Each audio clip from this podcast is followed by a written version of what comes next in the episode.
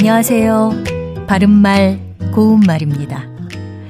까마귀 싸우는 고래, 백로야 가지 마라로 시작하는 백로가는 고려말 충신인 포은 정몽주의 어머니가 지은 시조로 잘 알려져 있습니다.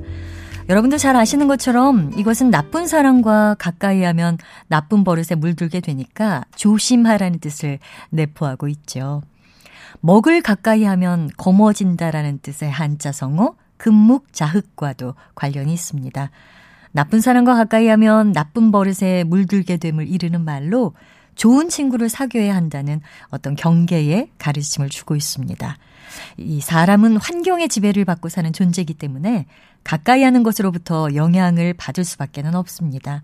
한자 성어 근주 금묵은 붉은 것을 가까이 하면 붉어지고 검은 것을 가까이 하면 검어진다는 뜻으로 역시 사람이 환경에 따라 변해감을 비유적으로 이르는 말입니다. 비슷한 의미가 있는 한자 성어들을 더 알아보면 마중지봉과 귤화위지가 있습니다. 마중지봉은 산밭 속의 쑥이라는 뜻인데요. 고든 산밭 속에서 자란 쑥은 곱게 자라게 되는 것처럼 선한 사람과 사귀면 그 감화를 받아서 자연이 선해짐을 비유적으로 이르는 말입니다.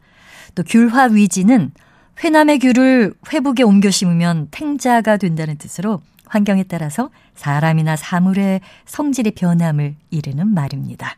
바른말 고운말 아나운서 변희영이었습니다.